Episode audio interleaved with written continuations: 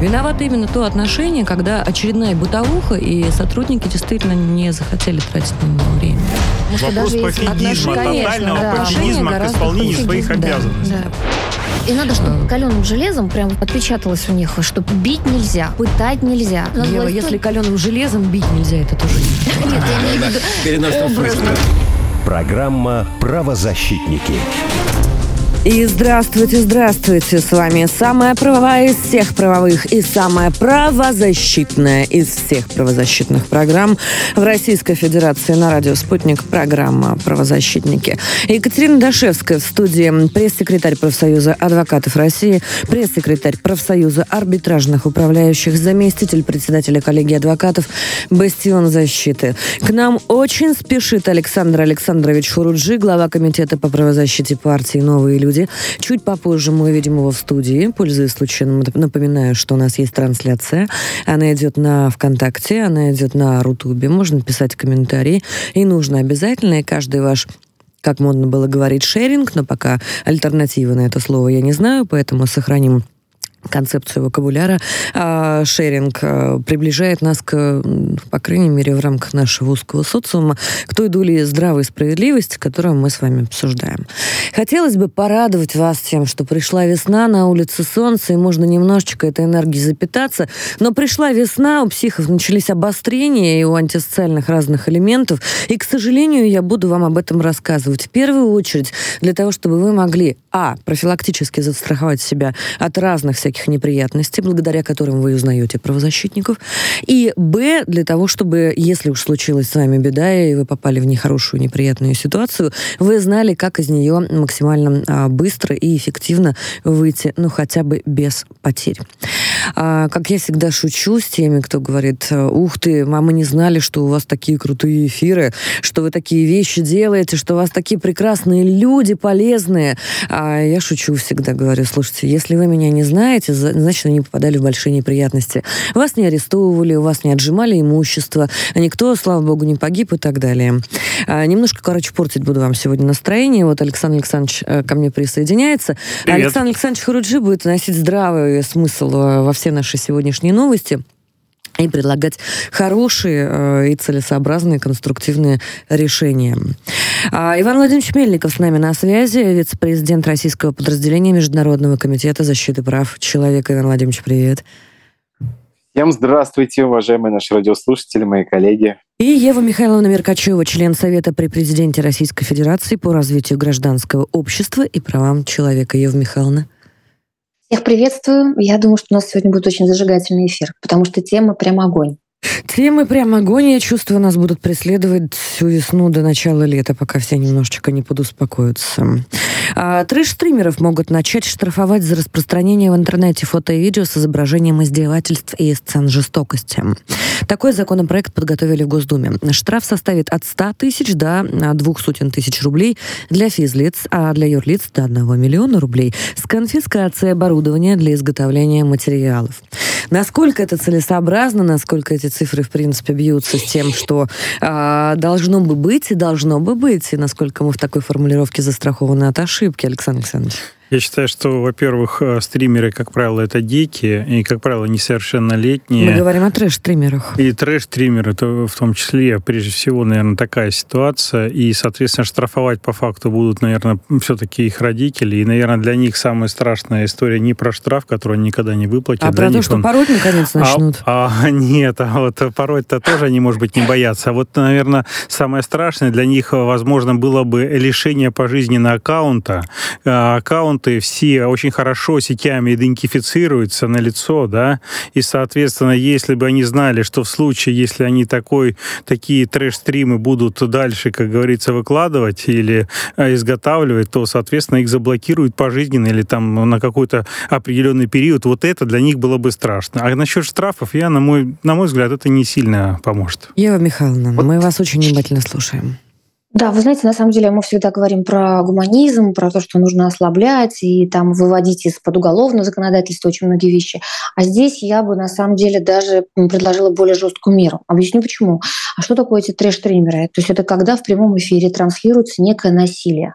Я напомню вам историю жуткую, которая происходила. Это был блогер, который в прямом эфире пытал девушку свою, и в итоге она умерла. Мы говорили про эту ситуацию. Он ее заморозил, да. Да, мы рассказывали. Это вот, собственно, один из примеров таких жутких. А, мне кажется, нужно показать, что само насилие, ведь оно преступно как таковое. Если же это насилие еще транслируется, то это распространение в, и способов жестокого воздействия на человека.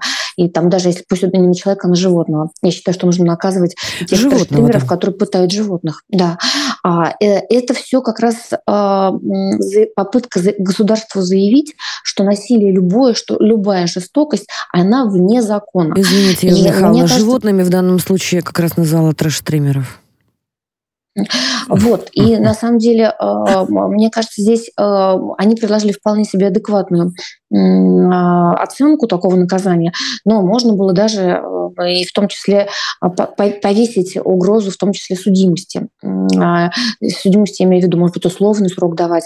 Никто не призывает к тому, чтобы всех этих людей укатать там надолго в тюрьму, но чтобы они понимали, что ответственность серьезная. Заметьте, небольшая вдруг... ремарка. Да. Мы сейчас слышим вот подобные э, тезисы от самого доброго, гуманного доброго. правозащитника да, страны. Да, да, да, я тоже не ожидал. Я, чтобы я чтобы очень, наши очень дорогие слушатели боюсь. понимали серьезность этой темы. Потому что я так надеюсь, что наши дорогие слушатели, уважаемые, все-таки трэш-стримеров не смотрят и не являются фанатами этого контента, но чтобы они понимали масштаб бедствия хотя бы. Да, то же самое касается, помните, мы в прошлом раз обговаривали ситуацию, когда у нас в социальных сетях существуют группы, где обсуждают маньяков, где обсуждают способы убийств. Это все примерно тот же самый контент, и я не исключаю, не исключаю, что примерно те же самые люди. И нужно показать, что все это вне закона. Иначе молодые люди будут считать, что это допустимо. А Ева Михайловна, кажется... а вот да. я одно обсуждение такое видела, оно не в правовом поле лежит, но тем не менее мне интересно, как вы лично относитесь к этой мысли.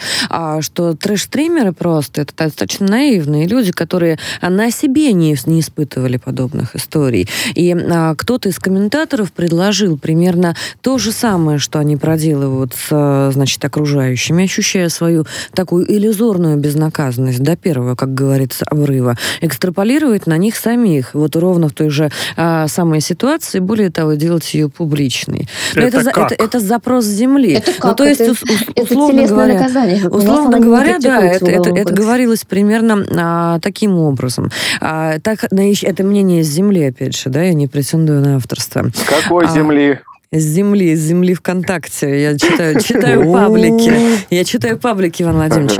Есть второе мнение, и тоже, ну вот здесь мнения разделились комментаторов. Второе мнение звучит следующим образом, что именно карательную часть или исправительную часть, уж как угодно вам, в адрес вот таких персонажей нужно делать публичной, наряду с запретом в публичный доступ вообще просто пожизненным.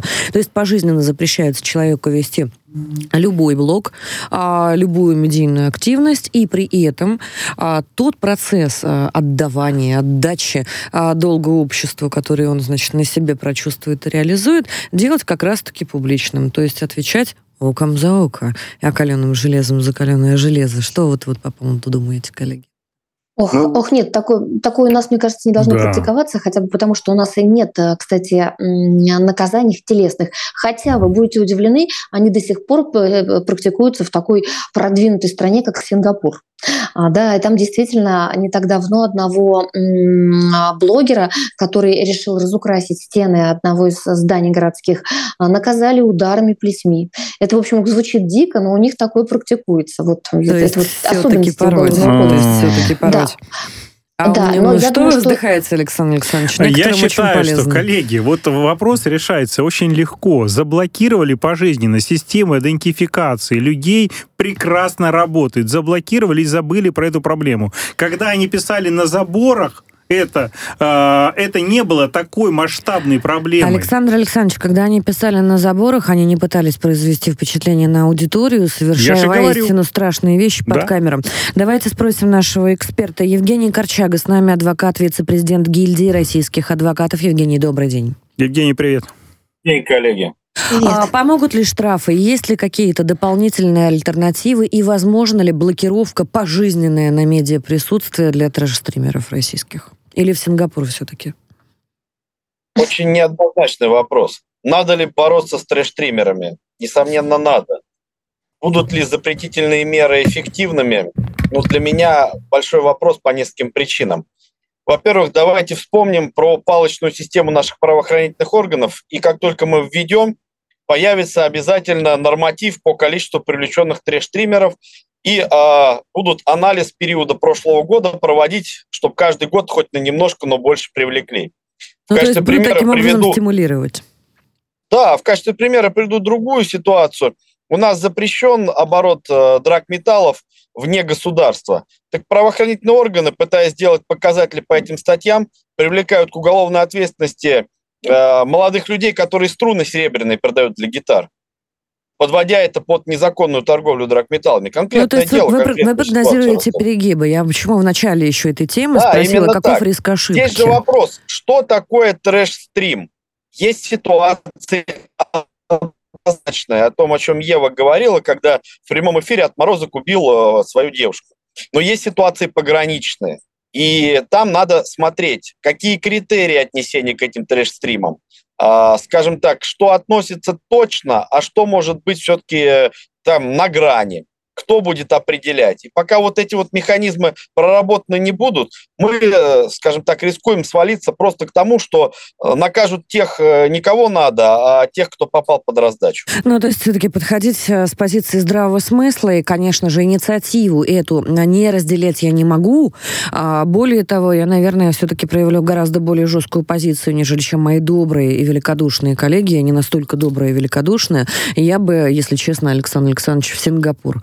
Ну, прям вот в Сингапур сразу. Причем публично, и причем вот Слушай, на Слушай, я боюсь, что если ты их будешь отправлять площади. в Сингапур, их станет слишком много. Их, ну, я так понимаю, да. что не станет вообще, потому что я верю в то, что рано или поздно мы придем к верификации нормальной, абсолютно адекватной пользователей в интернете, и пожизненный такой бан станет возможным. Да. Он уже действительно нужен и необходим. Уважаемые товарищи чиновники, которые нас, безусловно, слушают, и мы вас знаем, кто нас слушает, пожалуйста, обратите на это внимание. Мы очень ждем закона о верификации пользователей в интернете. Евгений... Но не всех. Евгений Корчаго был с нами, адвокат, вице-президент Гильдии российских адвокатов. А мы пока переходим к следующей теме, но всех трэш-стримеров, конечно, сейчас, мне кажется, посетила холодная волна вот такого вот ужаса по позвоночнику, потому что, на самом деле, на мой взгляд, люди, которые допускают публичное насилие, по сути своей, крайне трусливые, не допускают даже мысли о том, что когда-либо подобное может случиться с ними. А судя по комментариям и по обсуждениям этой инициативы в интернете, очень-очень зря.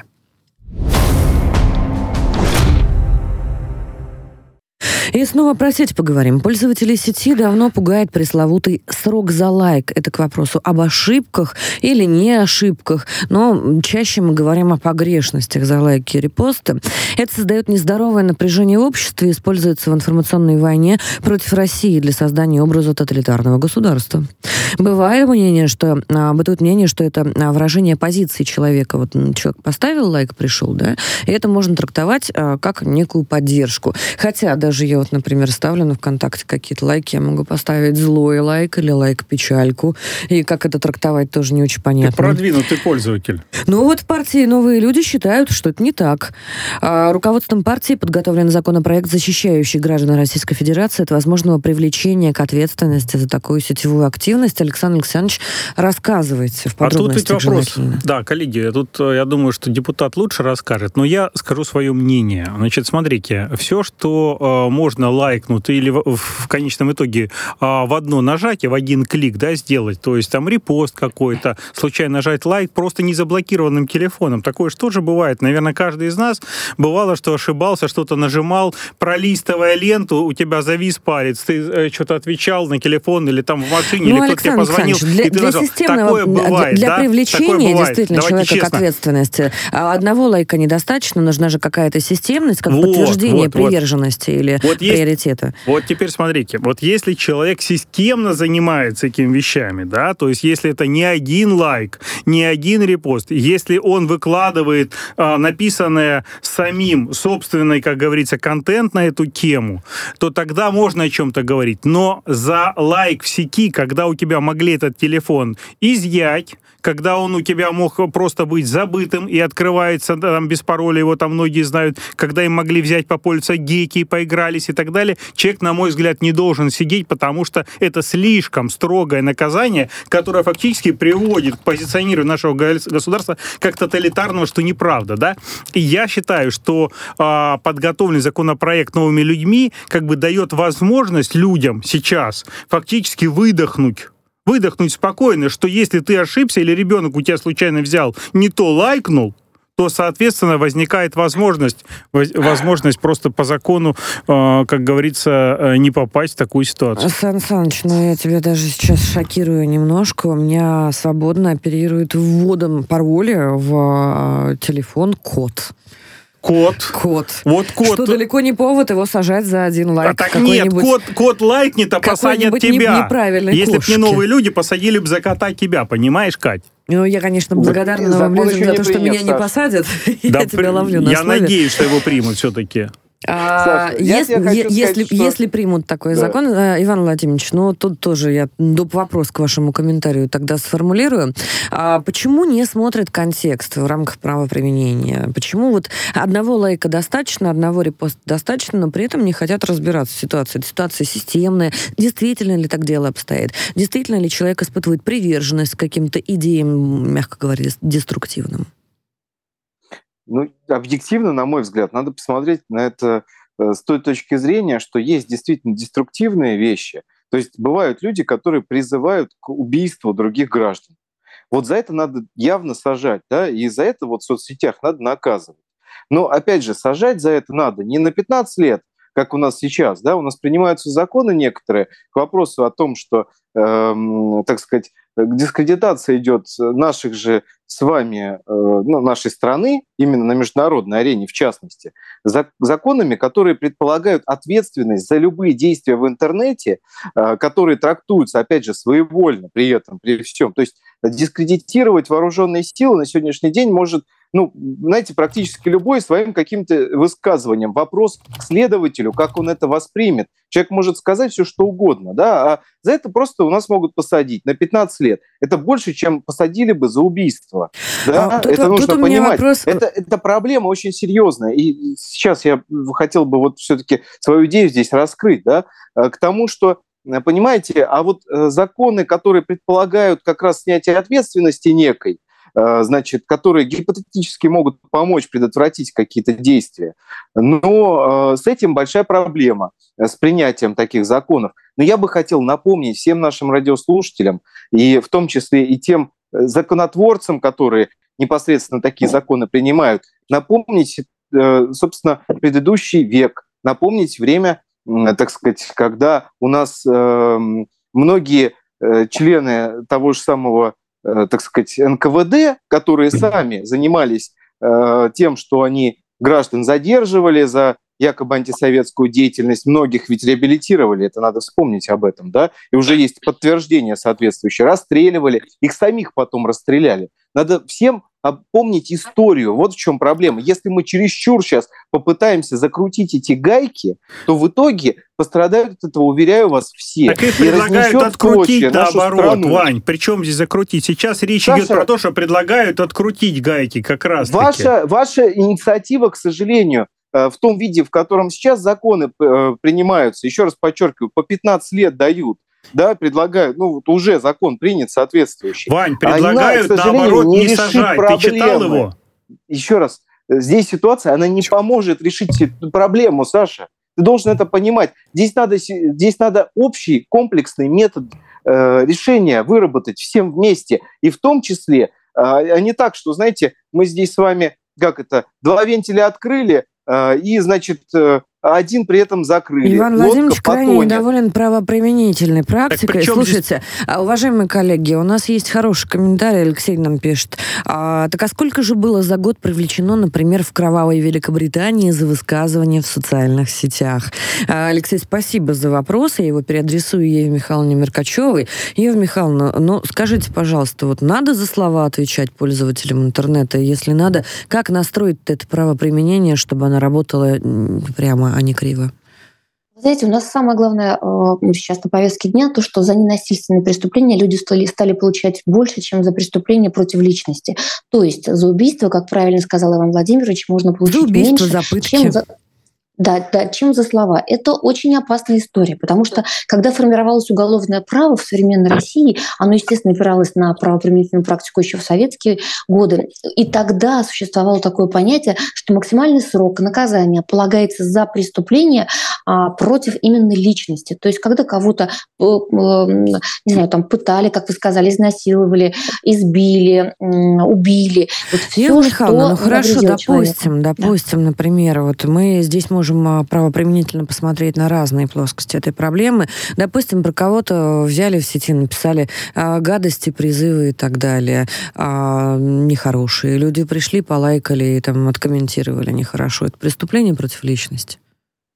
Я считаю, вообще лайк — это не преступление. И когда криминализируются подобные вещи, это вот уже как раз повод для того, чтобы мы все-таки говорили про неадекватность и наказания, и неадекватность вообще криминальной политики.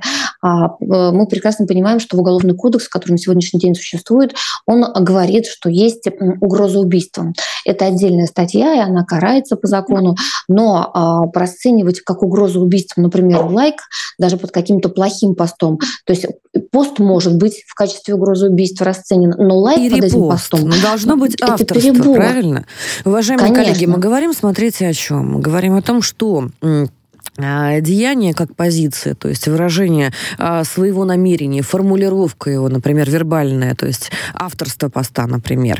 И это да. а, достаточная мера для применения а, каких-то санкций. Поступок, вот это наша предыдущая тема, это трэш, трэш-стриминг и а, привлечение внимания с помощью поступков, а, генерации контента. Это а, все-таки формулировка какая-то, да. Но лайк сам по себе вот этой формулировкой намерения быть не может ни в каком э, виде, ни в каком образе. С нами Антон Ткачев, депутат Государственной Думы Российской Федерации от фракции «Новые люди», член Комитета Государственной Думы по информационной политике, информационным технологиям и связи. Антон, скажите, пожалуйста, ну, во-первых, вопрос очень быстро. А, действительно ли а, инициатива, ну, дай бог, ее действительно примут, и действительно ли инициатива позволит застраховать вот, от ошибок а, нашу систему? А, будет ли усилен а, на этом фоне контроль как раз-таки за теми, кто намерение высказывает, то есть за авторами постов, и а, примерные хотя бы а, сроки, когда нам этого чуда ждать.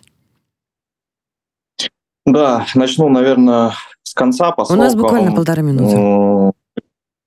Да, да, по срокам я жду буквально от правительства. У нас есть, у правительства, точнее, есть месяц на ответ депутата Государственной Думы, поэтому я надеюсь, конечно, с коллегами мы в рабочем порядке быстрее этот вопрос закроем. Но уверен, что в течение месяца будет понимание конструктивно, когда мы внесем и когда сможем быстро проработать. А что касается правоприменительной практики, как раз уже и мы знаем, есть случаи, в том числе в Барнауле, где учителя привлекли за оценку класс ВКонтакте, если я не ошибаюсь.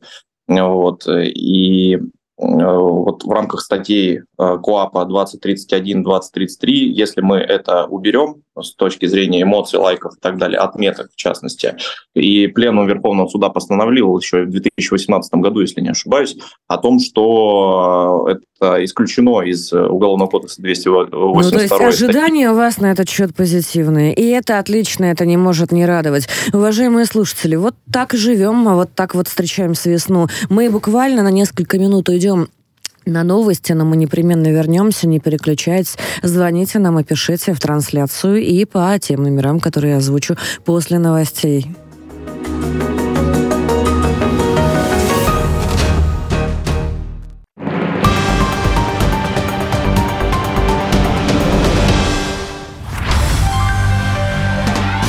Здравствуйте, с вами педиатр Антон Равдин. Включайте радио «Спутник» по субботам в двенадцать ноль ноль. Будем говорить о самом ценном в нашей жизни, о наших детях. Питание, болезни, особенности развития и любые интересующие вас темы.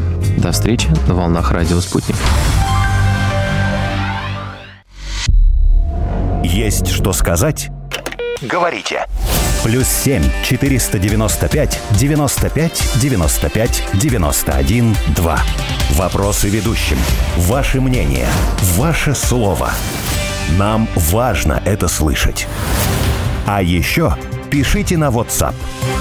Плюс семь девятьсот шестьдесят восемь семьсот шестьдесят шесть тридцать три одиннадцать.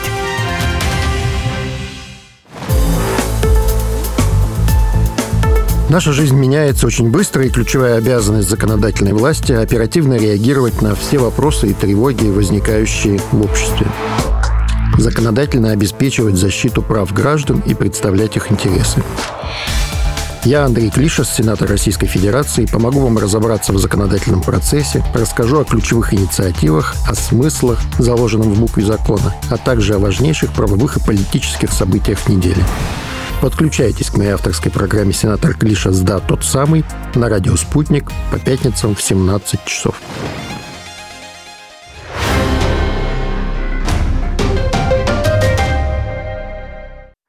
Телефон рекламной службы «Радио Спутник». Плюс семь четыре девять пять девятьсот пятьдесят шесть ноль шесть пять. Радио «Спутник». Новости. В студии Юлия Дребезгова. Здравствуйте. Воздушная тревога второй раз за день объявлена на всей территории Украины. Об этом свидетельствуют данные онлайн-карты украинского Минцифры. Все регионы отмечены красным цветом. Ранее в среду воздушная тревога была объявлена на всей территории страны около одиннадцати утра по Москве. Спустя полтора часа ее отменили. Российские войска на Донецком направлении за сутки уничтожили до ста шестидесяти украинских военных. Об этом рассказал официальный представитель Минобороны России Игорь Конашенков. По словам генерала, противник потерпел потери и в военной технике. Ликвидирован один танк, боевая машина пехоты, две боевые бронемашины и четыре автомобиля. Кроме того, уничтожены самоходная артиллерийская установка «Акация», гаубица Д двадцать, две боевые машины РСЗО «Град» и «Ураган», а также артиллерийская система М семьсот семьдесят семь производства США. Физического контакта российского истребителя с беспилотником США не было. Вооружения не применялись. Об этом заявил пресс-секретарь президента России Дмитрий Песков. Он призвал ориентироваться на заявление Минобороны. Ведомство ранее сообщило, что утром четырнадцатого марта американский беспилотник с выключенными транспондерами нарушил границы района временного режима использования воздушного пространства над Черным морем. По данным министерства, дрон двигался в сторону границы России в Крыму. Российские истребители подняли воздух для идентификации нарушителя. Из-за резкого маневрирования беспилотник перешел в неуправляемый полет с потерей высоты и упал в воду. Россия, Китай и Иран с пятнадцатого по девятнадцатое марта проведут совместные военно-морские учения в Оманском заливе. Об этом сообщает Министерство обороны КНР. В соответствии с договоренностями вооруженных сил России, Китая, Ирана и других стран, военно-морские силы проведут совместные учения «Пояс морской безопасности двадцать двадцать три», говорится в сообщении, опубликованном военным ведомством Китая. КНР отменяет все оставшиеся ограничения на импорт угля из Австралии. Об этом пишет западная пресса со ссылкой на осведомленные источники.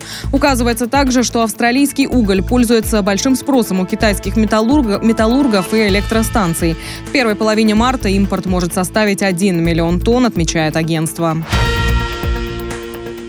Число погибших из-за тропического циклона Фредди в Малави возросло до двухсот двадцати пяти. Об этом пишет зарубежная пресса со ссылкой на Департамент по ликвидации последствий стихийных бедствий. Пострадали более семисот человек, пропавшими без вести числится сорок один житель. Департамент также сообщает, что президент страны в среду посетит пострадавшие от стихии районы. И это все новости. К этой минуте мы следим за развитием событий.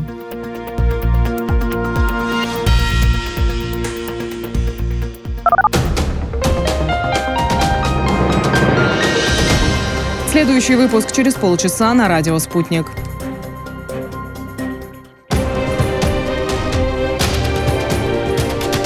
Радио «Спутник». Разберемся. Москва девяносто один и два, Санкт-Петербург девяносто один и пять эф эм. Виновато именно то отношение, когда очередная бытовуха, и сотрудники действительно не захотели тратить на него время. Вопрос пофигизма, тотального да, пофигизма к исполнению своих да, обязанностей. Да. И надо, чтобы каленым железом прям отпечаталось у них, что бить нельзя, пытать нельзя. Ева, если каленым железом бить нельзя, это тоже не... Нет, я не веду образно. Программа «Правозащитники». девятого марта в Москве в метро на станции Киевская неизвестный мужчина столкнул под приближавшийся поезд пятнадцатилетнего мальчишку.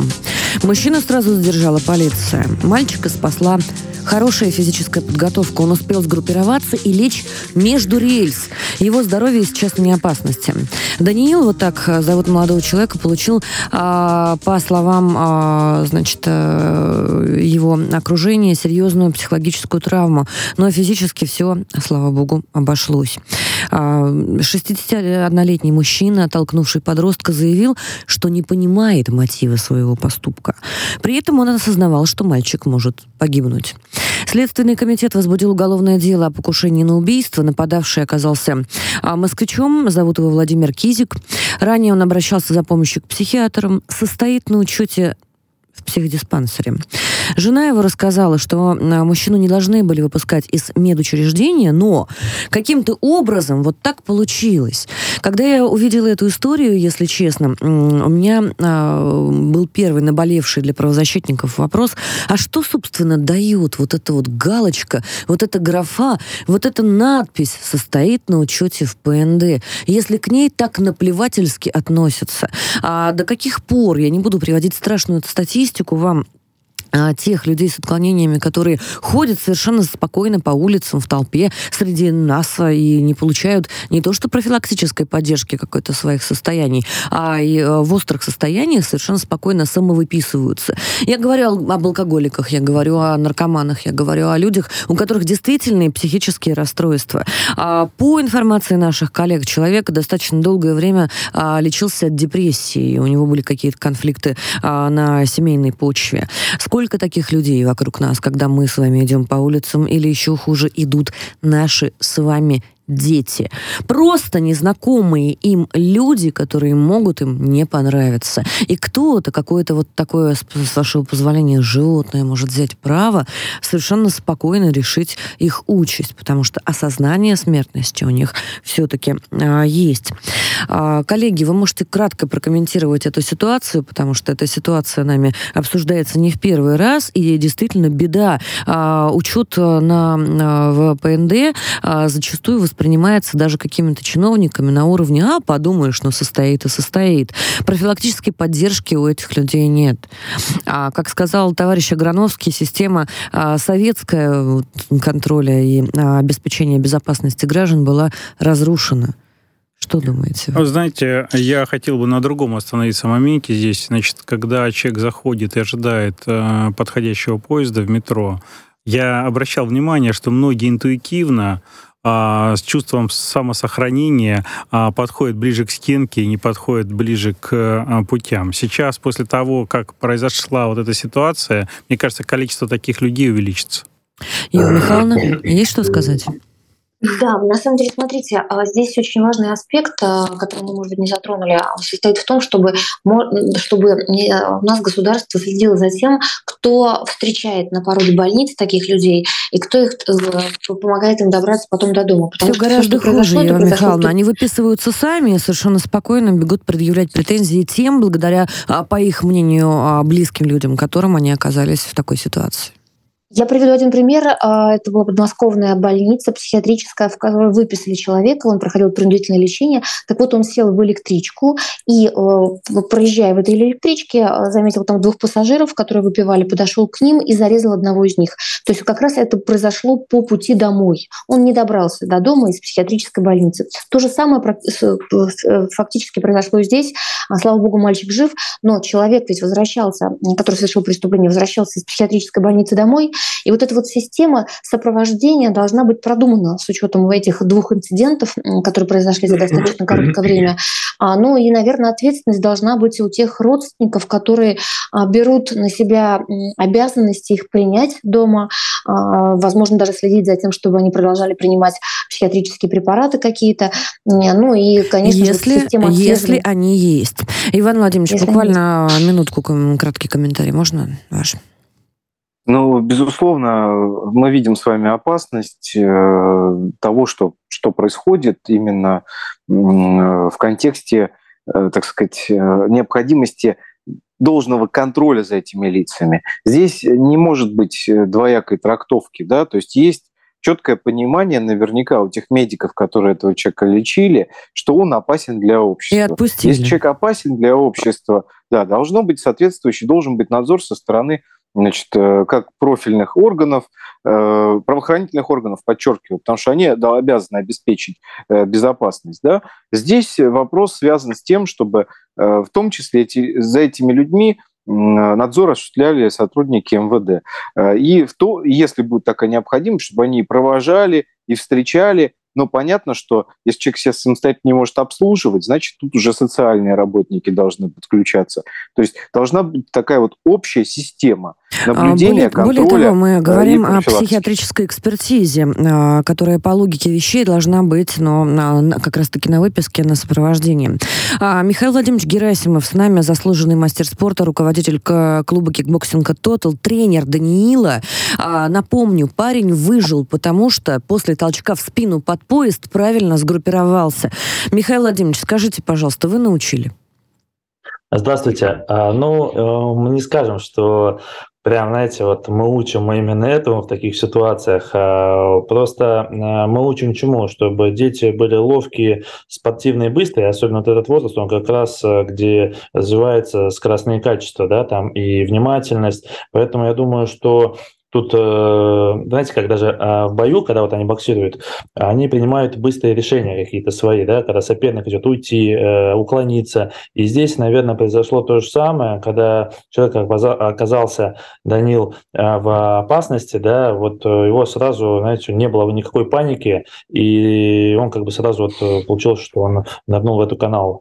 Он выжил благодаря, знаете, этому. Это, это да. Вопрос правильной подготовки и правильного воспитания. Михаил Владимирович, спасибо огромное спасибо. вам, потому что, на мой взгляд, вы Даниилу спасли жизнь вот этим навыком и правильным обучением. Спасибо огромное.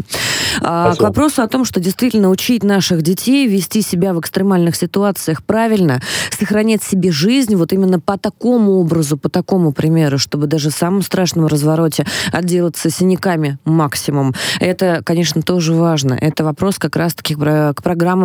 Насколько я знаю, сейчас много запускается программы патриотического воспитания и воспитания молодежи для вот именно таких экстремальных ситуаций. Александр, вы зря улыбаетесь. Смеетесь. Я скажу, я не зря улыбаюсь. Я считаю, что правильно вернули нормы гэ тэ о. Вот. И нормы гэ тэ о тоже. Давайте послушаем нашего следующего эксперта, но а, что еще хочется сказать на этот счет? А, дело в том, что когда мы говорим, а, например, о а, реакции на а, специальных людей, на реакции на людей неадекватных, а, зачастую вот таких вот простых, понятных, хороших навыков, которые действительно необходимы нашим детям, их может не хватить. А, поэтому для меня до сих пор, коллеги, можете со мной не согласиться, хотя вряд ли. Для меня до сих пор не а, ясным остается а, отсутствие, например, в школах такого простого а, и очень нужного предмета, как конфликтология. По логике вещей это, конечно же, часть о бэ жэ, но с учетом того, что мы коммуникационно все-таки а, отделяем вот такие вот экстремальные версии, да, поведения при пожарах и так далее, от а, поведения в ситуации, где нужна коммуникация, в первую очередь, если вы сталкиваетесь с такими, ну, раз уже за сумасшедшими не следят, а медики, видимо, придется самим утопающим себя спасать. Как в обществознание необходимо добавить, наверное, этот блок, потому что обществознание есть в школьной программе, и оно достаточно качественное, и недавно пересматривалась программа. Пишет нам комментарий интересный. Эффективные манагеры сократили огромное количество государственных психушек. Все расходы свалили на родственников. Места обычно платные и сплошная коммерция. Итог налицо. И с нашими слушателями я не могу не согласиться, потому что, ну, объективно сейчас частный сектор, с учетом того, что мы с вами, коллеги, получаем подобные запросы и подобные ситуации, знаем о них чуть больше, чуть чаще. И а, подобные меры, конечно, которые основаны на расходах родственников, они не всегда есть, эти родственники, желающие нести расходы, а, правда же, они не работают. Почему нет а, государственных программ и, и почему а, диагностика не поставлена на рельсы, опять же, тех людей, которые представляют острую социальную опасность, послушаем сейчас от эксперта. Наталья Холодова с нами, врач-психотерапевт, судебно-психиатрический эксперт в уголовном процессе, эксперт Kachagin university of coaching. Здравствуйте, Наталья. Здравствуйте, меня слышно, все хорошо? Слышно, все хорошо. Скажите, пожалуйста, почему до сих пор не поставлена на рельсы нормальная экспертиза тех людей, которые вот самовыписываются, допустим, имеют на это право, и при этом а, представляют социальную угрозу а, для окружающих. Неужели это так сложно диагностировать? Сразу скажу, что вопрос «почему?», но это немножко к другому, к законодательству. Да? Проведена ли была психиатрическая экспертиза при выписке? Да, я не знаю. Должно было быть проведено психиатрическое освидетельствование. Но вообще, по логике вещей, без, без нее не могут выпустить никого. Не могут. Тем более здесь речь идет, я уверена, не про депрессию, которая сказала жена, да, никакой депрессии там не было, там шизофрения однозначно, и, скорее всего, человек, не скорее всего, а сто процентов был выписан не в ремиссии. Шизофрения не лечится, может достигнуть качественная или некачественная ремиссия, но все равно пожизненно он должен получать лечение. И то, что этот человек был выписан преждевременно, он вообще должен был продолжать лечиться. Почему его выписали, тут совершенно непонятно. Но мне на самом деле понятно, потому что коммерческие центры в условиях отсутствия оплаты не заинтересованы совершенно в занятых койках или в занятых местах и отправляют человека буквально в пустоту на выписке. Скажите, пожалуйста, Наталья, количество примерно на текущий момент по России людей с потенциальной угрозой, с диагнозами, вам известно? Могу сказать те статистические данные, которые нам дают. Вообще шизофренией страдает до одного процента всего населения. Но так как у нас шизофрения около двадцати видов, то есть есть шизофрения один раз перенесенный в жизни приступ, да, и тогда человек будет дальше жить и нормально функционировать в обществе. А есть вот такие формы, конечно, они встречаются реже, но это... Точно я не буду сейчас обманывать, буду откровенна, это где-то одна десятая часть от шизофрении, которая встречается вообще. И мое мнение, здесь человек должен пожизненно получать ну, лечение. То есть нужен и... таким людям вот. Специальный надзор. Uh-huh. А на ваш взгляд, почему да. он не может быть организован? Технически даже. Почему он не работает, не осуществляется? На самом деле в законодательстве и на бумаге он работает, и такие статьи у Но нас есть. Почему в да? данном Почему случае не его выписали? Это, оно предусмотрено, у нас есть законодательство, и он должен находиться в специализированном учреждении и под контролем персонала обязательно получать лечение, получать а препараты. А не гулять по улицам, абсолютно верно, Сан Саныч. А не гулять по Я улицам, Я хотел да, еще вопрос конечно. эксперту задать. Скажите, пожалуйста, а вот с лекарствами сейчас все нормально? С учетом импортозамещения, с учетом того, что очень многие лекарства получали все-таки извне. Что сейчас с лекарствами для таких больных? Они есть. Импортозамещение здесь, конечно, повлияло на оригиналы, которые приходят. Но, слава богу, у нас есть достаточное количество дженериков, которые успешно замещают. Здесь основные препараты выбора – это нейролептики, инцизивные нейролептики, то есть обрезающие психоз. Они у нас есть. Есть отечественные нейролептики. Наталья есть, Холодова была с нами. Врач, врач-психотерапевт, судебно-психиатрический эксперт в уголовном процессе, эксперт Kachagin university. И получается как? Вот есть вот люди, которые представляют объективно серьезную угрозу для общества. Есть кому лечить, есть чем лечить, но тем не менее нет. Тем не менее мы видим следующее. Пишет нам Дмитрий в эфир. Большое спасибо тренеру Даниила за хорошую подготовку парня. Он жив благодаря ему, а не благодаря системе, где такие, как Кизик, по улице гуляют. И еще один комментарий есть у нас, очень интересный. Не только только психушки сократили, но и тубдиспансеры. Вопрос совершенно правильный. Ну и что? Работает хорошо ваш частный сектор, хочется спросить уже мне. Пока переходим к следующей теме, но за этой так или иначе будем следить. У нас вообще-то выбора нет даже.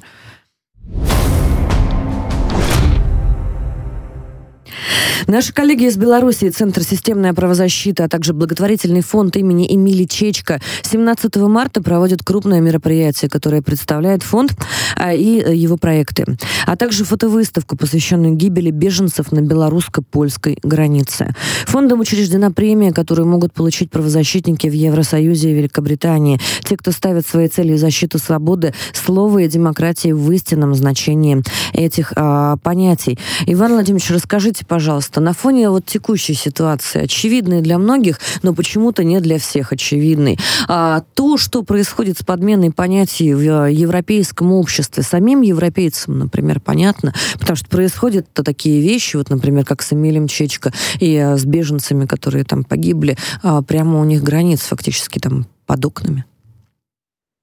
Давайте мы вспомним с вами саму ситуацию, то есть да. Это история, когда солдат, польский солдат бежал, значит, собственно, из своего государства в Белоруссию и рассказал о том, какие там зверства учиняли, так сказать, другие польские солдаты над беженцами, да, которые пытались через Белоруссию из стран, там, в основном из Сирии, да, и из других, ряда других стран, значит, Африки, попасть в Европейский Союз. То есть их там просто, вот, когда был там ужасный, в том числе, холод и абсолютно неприемлемые погодные условия, их не пускали на границу, отталкивали, значит, били этих людей, пускали всевозможный там газ. И, собственно, Эмиль Чечко рассказал о том, что еще их там и убивали. То есть намеренно прям солдаты шли и убивали этих э, обычных людей, людей да? которые бежали, значит, к ним за помощью. Да, мы поняли. Да, да, да. Но представляете, да, себе ситуацию? Ну, хочется еще один привет передать европейск, европейским и прозападным а, толерантным, демократическим, в кавычках, ценностям. И, конечно, поступок да. Эмилия, он а, очень показательный, то, что он а, все-таки набрался в себе вот этого вот заряда для того, чтобы рассказать, что там происходило. А сколько примерно людей погибло, Иван Владимирович, вы не помните? Ну, вы знаете, там разные абсолютно цифры, да, э, проходят. Насколько мне известно, даже Следственный комитет Беларуси, по-моему, начал уголовное дело после этого. Ну, я понимаю всего, правильно, да? Что это женщины и, и дети. Там, да, да, да. В том-то и вся ситуация, что, что ужасная абсолютная история. И удивительно, что в этот момент я не увидел серьезного осуждения со стороны других европейских стран, так сказать, своих коллег по Европейскому Союзу. Безусловно, с такими, так сказать, задачами, да, которые э, ставились перед э, польскими э, военными, да, и польскими там пограничниками, сотрудниками правоохранительных органов, вообще-то надо по-хорошему было просто-напросто эту страну исключать из Европейского Союза. Ну, вообще-то стрелять по мирным людям, по детям да. и женщинам, на это способны... Я не буду сейчас ругаться в прямом эфире, хотя очень хочется. Давайте спросим эксперта нашего. Дмитрий Беляков с нами на связи, директор Центра «Системная правозащита». Дима, привет. Да, здравствуйте, здравствуйте. А, вопрос, вопрос деле... все-таки по количеству есть. Сколько людей погибло? Вопрос действительно Иван Владимирович задал верный. Почему наши коллеги европейские не возмущались, не выходили на митинги, когда мирных граждан расстреливали? Что это такое? Вы знаете, вот самая последняя информация, это уже заявляют вот евродепутат, кстати, и президент польской гуманитарной организации Янина Охойска. Она сказала, что только... Вот члены этой организации гуманитарной польской нашли тридцать семь трупов в Польше, о которых вообще молчат, ничего не говорят. И она еще заметила следующее. Более трехсот пропали без вести. Эмиль говорил, что лично, то есть там, получается, больше ста человек было расстреляно двумя солдатами. Вот. То есть мы имеем такой момент. Сотни беженцев захоронены в польских лесах. Никто туда доступа не имеет, правозащитники туда доступа не имеют. А все, кто говорят об этой проблеме, об этой проблеме, даже вот эта вот евродепутат, женщина, ее назвали, что она агент белорусские, что она работает в том числе на Россию, в общем, против Польши, она позорит Польшу и польские специальные службы. Все, ну, только вот такая оголделая пропаганда. Польшу, позорит Польшу звучит очень интересно, когда Польша сама себя опозорила вот такими вот действиями. При этом я не вижу большой проблемы собрать группу, опять же, тех же самых правозащитников, журналистов, сделать независимое расследование, дать им такую возможность, дать им доступ, дать им действительно вынести этот вопрос на, в международное пространство. Почему правозащитники а, европейские не подключаются? Мы, да, да, да. Мы обращались в различные организации, и э, в ООН писали письма, Управление Верховного комиссара по делам беженцев, по правам человека. А, обращались в Гаагский трибунал, он нам прислал официальный ответ, что это нужно нам в суды польские обращаться. Mm-hmm. Писали в одиозные организации типа Amnesty International. Мы знаем от наших источников в Великобритании, что, например, британским СМИ запрещено освещать тему показаний Эмиля Чечко и гибели беженцев на белорусско-польской границе. Следственный комитет Беларуси возбудил уголовное дело, там есть показания Эмиля Чечко. У нас фактически каждую неделю находят трупы, которые перекидывают либо с польской, либо с латвийской, литовской стороны на белорусскую границу. Наш центр сейчас совместно с белорусским информационным агентством «Белта» организует фотовыставку, более ста фотографий вот этого ужаса. Вы там восемнадцать были, плюс, конечно. Да-да-да, она открывается семнадцатого марта. Ну и кроме того, вы знаете, мы лично работали с Эмилем, знали его хорошо. У него была вот такая мечта, он каялся в своих преступлениях, готов был за них нести ответственность. И он говорил, для меня очень важно исправить эту великую несправедливость. И вот, вы знаете, шестнадцатого числа прошлого года, то есть мы фактически перед гибелью Эмиля, разговариваем сегодня, пятнадцатое число, так вот шестнадцатого марта двадцать второго года Эмиля не стало, то есть ведется следствие, то есть его нашли повешенным, я его нашел, то есть мы уже это знаем, говорили у вас в эфире об этой тематике. И а, мы Дмитрий, тогда сказали... я не могу не задать вопрос, вы считаете, что это убийство? Есть у меня несколько позиций, здесь есть позиция первая, то, что, безусловно, кто-то принял участие в том, что его нашли повешенным, потому что как это было осуществлено, очень удивительно. Ну и следующее, мы уже более подробно начали разбираться вообще с эффектом посттравматических синдромов различным, особенно на американской армии смотрели. И вы знаете, что у Эмиля был доступ к сети интернет, то есть ноутбук, там все у него было как положено. И, возможно, человека затравили в сети, он все-таки общался и... не выдержало просто э, вот личное состояние. Он посидел за все это время, пока у нас был, то есть глубоко очень переживал свой поступок и тратил много энергии для того, чтобы, знаете, как-то исправить, попытаться его что-то вот дать. Э, и он хотел защищать тех людей, которые э, вот, гибнут, э, беженцев самих, понимаете? То есть совесть человека очень сильно, он из-за этого переживал. Он дал показания в Следственном комитете, Дмитрий. Я полагаю, что все это станет... для общественности известно. Дмитрий, я правильно понимаю, что все-таки наши, так сказать, европейские государства, многие хотят замять ситуацию и не придавать ее гласности. Вместе Конечно. С тем, я... Польше совершенно неинтересно признавать да. свою вину в геноциде. Я считаю, что для Абсолютно того, чтобы... тема этот запрещена, факт... вы понимаете? Да, чтобы этот факт геноцида стал известен на весь мир... наверное, есть смысл собрать вот эти все данные и предложить кому-то снять документальный фильм, как вот любят снимать и потом выдвигать на «Оскар». Тогда об этом будет знать весь мир. Давайте не будем спойлерить Может планами быть. Фонда. Я думаю, что да. наши коллеги расскажут об этом как раз-таки семнадцатого числа. Но мы, по крайней мере, попробуем все поучаствовать онлайн. По крайней мере, весь состав правозащитников приглашается на онлайн-участие. Да, это, да. это очень важно. Тема. Это как Екатерина, раз наиболее, наиболее наглядная демонстрация того, как ведут себя европейские страны в отношении своих вот таких косяков. А давайте называть все своими именами. Женщины и дети, их расстрел, это расстрел женщин и детей. Беженцы, которые пришли к Польше за помощью, а там же остались в лесах. И я не вижу никакой сложности сделать, дать журналистам сделать, возможность сделать независимое журналистское расследование. А интересно ли это полякам? Конечно же, нет. А как бы ни погиб Эмиль Чечко, я считаю, что это храбрый человек, который действительно действительно а, придал огласке важнейшую проблему. С вами были правозащитники. Смотрите, слушайте нас на Радио Спутник. Трансляции все доступны для постпросмотра. Пишите комментарии. Мы, по крайней мере, их читаем.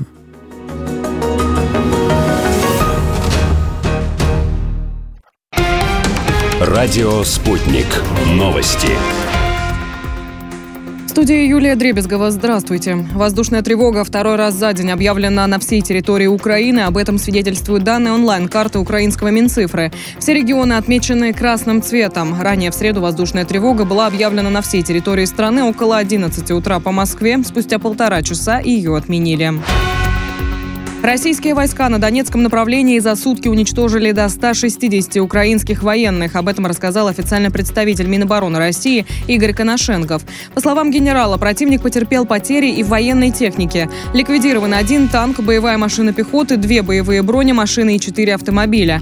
Кроме того, уничтожены самоходная артиллерийская установка «Акация», гаубицы Д двадцать, две боевые машины РСЗО «Град» и «Ураган», а также артиллерийская система М семьсот семьдесят семь производства США. Физического контакта российского истребителя с беспилотником США не было. Вооружения не применялись. Об этом заявил пресс-секретарь президента России Дмитрий Песков. Он призвал ориентироваться на заявление Минобороны. Ведомство ранее сообщило, что утром четырнадцатого марта американский беспилотник с выключенными транспондерами нарушил границы района временного режима использования воздушного пространства над Черным морем. По данным министерства, дрон двигался в сторону границы России в Крыму. Российские истребители подняли воздух для идентификации нарушителя. Из-за резкого маневрирования беспилотник перешел в неуправляемый полет с потерей высоты и упал в воду. Россия, Китай и Иран с пятнадцатого по девятнадцатое марта проведут совместные военно-морские учения в Оманском заливе. Об этом сообщает Министерство обороны ка эн эр. В соответствии с договоренностями вооруженных сил России, Китая, Ирана и других стран, военно-морские силы проведут совместные учения «Пояс морской безопасности двадцать двадцать три», говорится в сообщении, опубликованном военным ведомством Китая. ка эн эр отменяет все оставшиеся ограничения на импорт угля из Австралии. Об этом пишет западная пресса со ссылкой на осведомленные источники. Указывается также, что австралийский уголь пользуется большим спросом у китайских металлургов, металлургов и электростанций. В первой половине марта импорт может составить один миллион тонн, отмечает агентство. Число погибших из-за тропического циклона Фредди в Малави возросло до двухсот двадцати пяти. Об этом пишет зарубежная пресса со ссылкой на Департамент по ликвидации последствий стихийных бедствий. Пострадали более семисот человек, пропавшими без вести числится сорок один житель. Департамент также сообщает, что президент страны в среду посетит пострадавшие от стихии районы. И это все новости к этой минуте. Мы следим за развитием событий.